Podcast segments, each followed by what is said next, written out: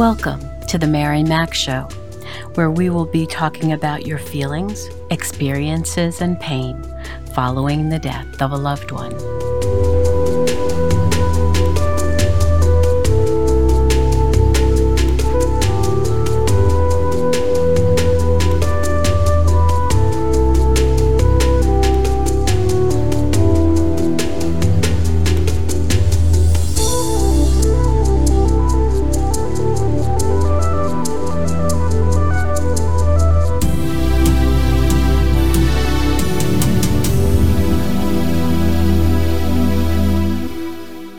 Good morning, good afternoon, good evening. Wherever you find yourself in this entire world, I welcome you. So, how are you doing, my friend, my warrior? I certainly hope this week finds you well. I'd like to welcome you to visit my site, griefauthority.com, where you will find books and ebooks to help you move through your grieving process. In the beginning, and even later on, it's important that we educate ourselves about what is coming in the upcoming months and years ahead after we've experienced the death of a loved one. And whether it's for yourself or for someone who would like to help you, this is a vital three book package that I call Bundle of Hope. My signature book, Understanding Your Grieving Heart After a Loved One's Death, is for you, the adult. How to Help a Grieving Child is for the little ones in your life, the young ones, the teens, and even the young adults as they're moving forward in what may be the very first death they've ever experienced. And the third book is about grief at the holidays and how you can prepare yourself for those times during the year. So I hope you'll visit. You can download them immediately. And with the world being that it is, I'm very concerned that we may not be able to get printed books in the near future.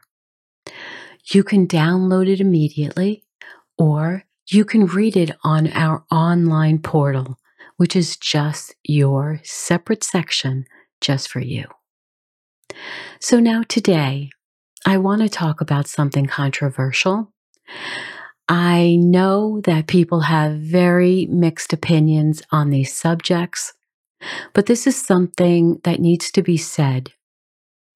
We have had so much violence in the United States and in other places around the world where people are being killed randomly with no rhyme or reason. And most cannot understand how this is even happening.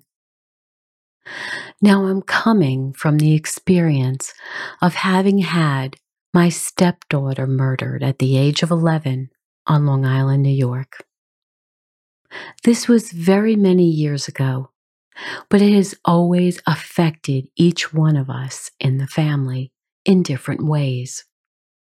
Because of that, I want you to understand that once someone in your family has been murdered, no matter whether they're a child, a sibling, it could be your parent, your spouse, whoever has been killed, it changes your family forever. And you don't have the luxury of not being involved with the DA with homicide detectives, with the medical examiner, with the criminal court system, with the probation officers and department, with the crime victim witness counselors. A few weeks after Angela had been murdered, I went to the New York City Public Library to find resources to try to find help for us. And we found a group called Parents of Murdered Children and it's a group that no one wants to be part of. It took a lot of convincing, but Angela's dad finally agreed, and at the end of August, she had been killed in July. We drove over 35 miles one way to sit in a family's living room with four other couples telling their story.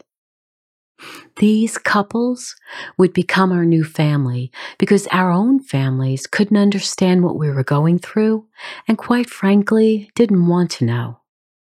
As the years passed and Angela's murderer had still not been arrested, many more families joined our group, and eventually we gained space in a mental health facility one Friday night each month. At one time, we had upward of 80 people driving from Pennsylvania, New Jersey, Connecticut, New York City, and upstate New York just to attend and be with us, people who would understand them. Eventually, my former husband and I started the first chapter in New York City, so it was closer for those individuals who drove so far. And over the years, we heard many horrific stories about how their family members had been killed. Like young 13 year old John Pius, who was murdered on Long Island in 1979. Other young boys who were bullying him dragged him into the woods, stuffed rocks down his throat, and suffocated him. It was one of the first child murders on Long Island, and until this day, it is still remembered by residents there. So I ask you, shall we ban all rocks in the world? Another vicious killer, Albert Fentress, lured 18 year old Paul Masters into his home sexually assaulted him, castrated him, and then shot him twice in the head. He then proceeded to cook his private parts and ate them. Shall we ban all frying pans in the world?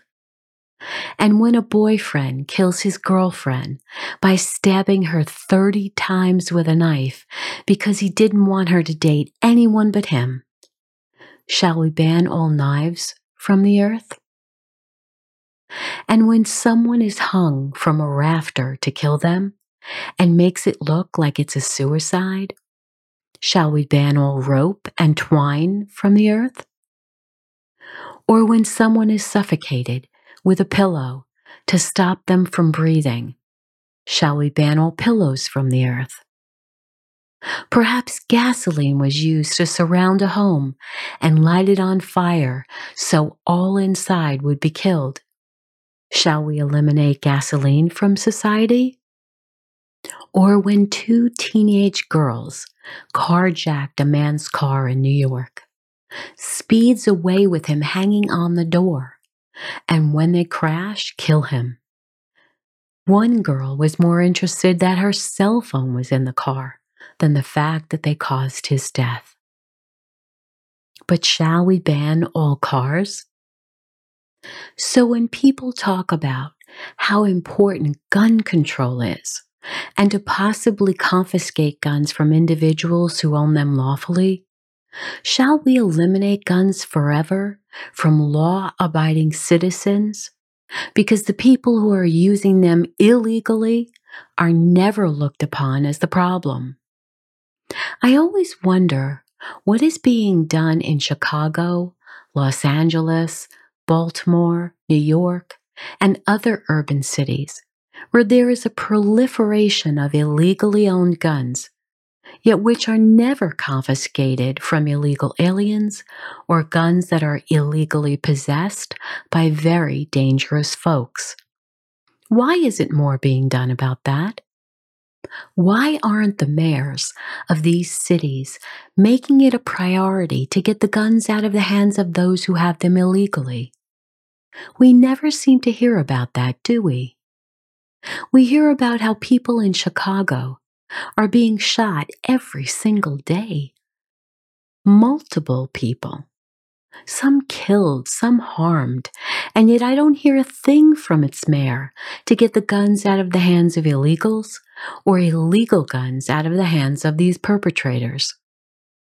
So, when I was a member of support groups and running support groups for parents of murdered children and other survivors of homicide victims years ago, there were many people whose children had been killed in so many different ways, but also by those who used a gun. And many in the public and politicians would cry for gun control.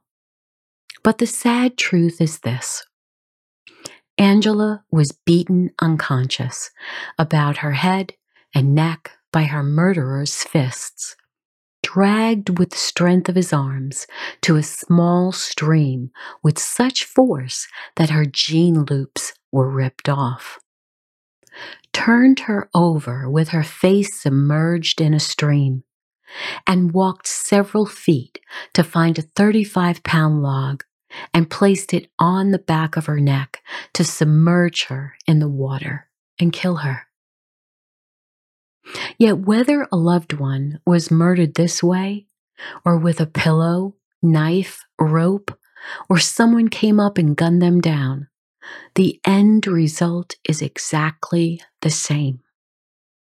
Our loved ones were murdered with intent and it is the intent of the crime that matters, not the weapon that was used. A gun or a baseball bat can sit in a home for 50 years and never harm anyone.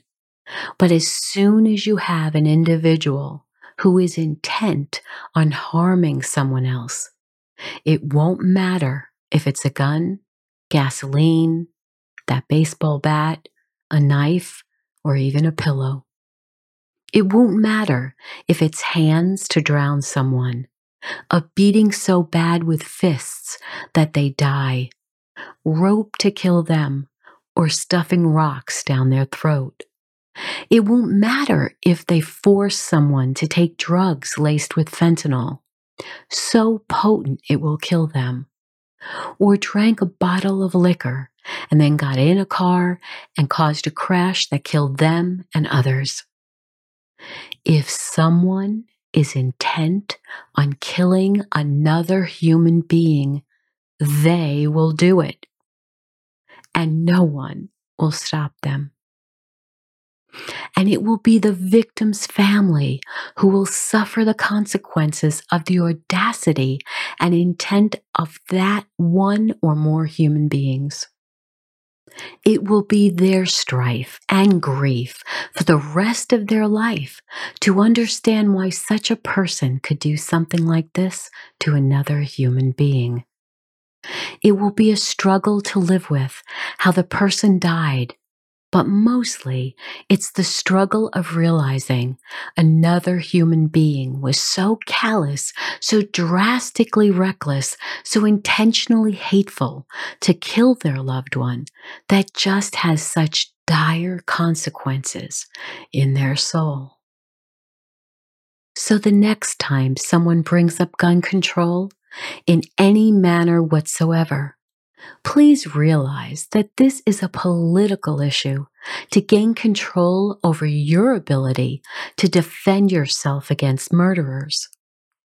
It is not a heart centered issue because it doesn't matter how the person was murdered. It matters that they were murdered. In today's society, we have an overabundance of people who are dealing with mental illness some can be helped with therapy and medication. The more violent cannot. These are the little children who gain great satisfaction in harming little animals and pushing their baby sister down the stairs. There is an inherent evil in these children who grow up to be evil adults, who have no feeling when they harm or kill another human being or animal.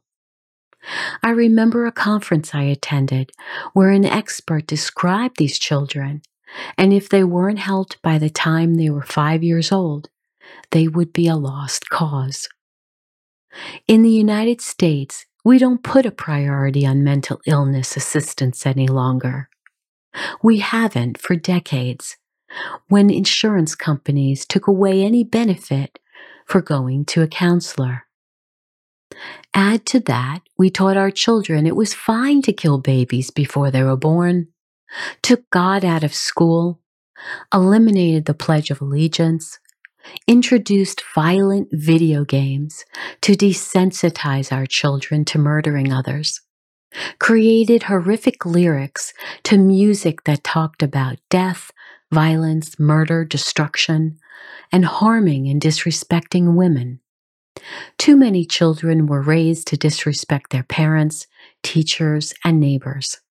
They grew up with no father figure, no discipline in the home, because the government decided to encourage women to have more and more children out of wedlock so they could gain government benefits. But at what cost? They took shop and heating and air conditioning classes out of school, leaving most to never learn a skill that could feed them well without going to college. These children, and now adults, have used drugs and alcohol to soothe their pain, many times from the death of a loved one. And some have joined gangs to get a sense of family they don't have at home. And too many people, mostly men, have wound up in prison. And to make matters worse, it's now legal in many states to use marijuana on a daily basis. And in New York City, they actually have centers where you can go to shoot up with free needles and paraphernalia. We've seen the tragedies of Columbine High School, 9 11, Fort Hood, Sandy Hook, the Pulse nightclub, Las Vegas, synagogues in Pennsylvania and elsewhere, and many churches. Recently, Buffalo, New York, and now Uvalde, Texas. We have a generation of children who can't socialize with their peers, instead, communicate through text and social media, and really have conversations with each other. They feel isolated and often bullied if they are different than others. They are desperate to feel included and accepted, and when they don't, they are driven to take drastic measures to express their pain. And many times, even when parents have reached out to authorities to help them, there are no counselors available, or the waiting list is too long, not to mention the costs were prohibitive. And the police tell us they can't get involved until the individual does something. And unfortunately, often at that point, it is too late. So, exactly how many infractions and smaller crimes must they have on their record before something is done to help these people? We additionally have district attorneys in cities where they are simply opening up the doors to the prison and letting out violent criminals because they claim they don't have the resources to bring them all to trial. How irresponsible is that, especially when they are elected and paid to do that very thing? These violent individuals take out their anger by burning down a building, shooting up a school full of children, causing a drive by shooting, killing dozens of children, enjoying a lovely day in their own yards and nearby playgrounds, or taking a truck and mowing down dozens of people in the road. With the isolation of COVID and the inability to work, and the ability to get fentanyl, oxy, and meth, and so many other dangerous and deadly drugs, many are masking the pain of loneliness and struggling to fit in. And many in society are searching for a single solid job that will pay all the bills, and they can't find it. Now, with inflation and the possibility of fearing homelessness, it will only get worse because desperate people do desperate things. So, coming from someone who has helped hundreds of families who are survivors of homicide victims, who attended more murder trials than I can count, and have experienced and seen firsthand the absolutely devastating toll it takes on survivors, please know this no matter the platitudes of prayer and thoughts for the victims and their families, which politicians express, no matter the laws they claim they are going to pass, or the ones that are on the books which they do not enforce. The bottom line is this nothing they say will bring back a loved one. Nothing they do will bring back a loved one. No law created in the past or in the present or in the future will ever bring back a loved one. Unless we can get to a place where individuals can treat each other with respect instead of hate, there will always be murder. There will always be pain because it will always be the intention of the murderer not the weapon. Thank you for being with me today. Remember to continue to write five things each night in your journal that you are grateful for. Please subscribe, rate, and review my podcast wherever you listen to me. And please share this podcast with at least three members of your family and friends who are grieving this week. And as always, remember to be happy because you deserve to. I'll speak with you again soon.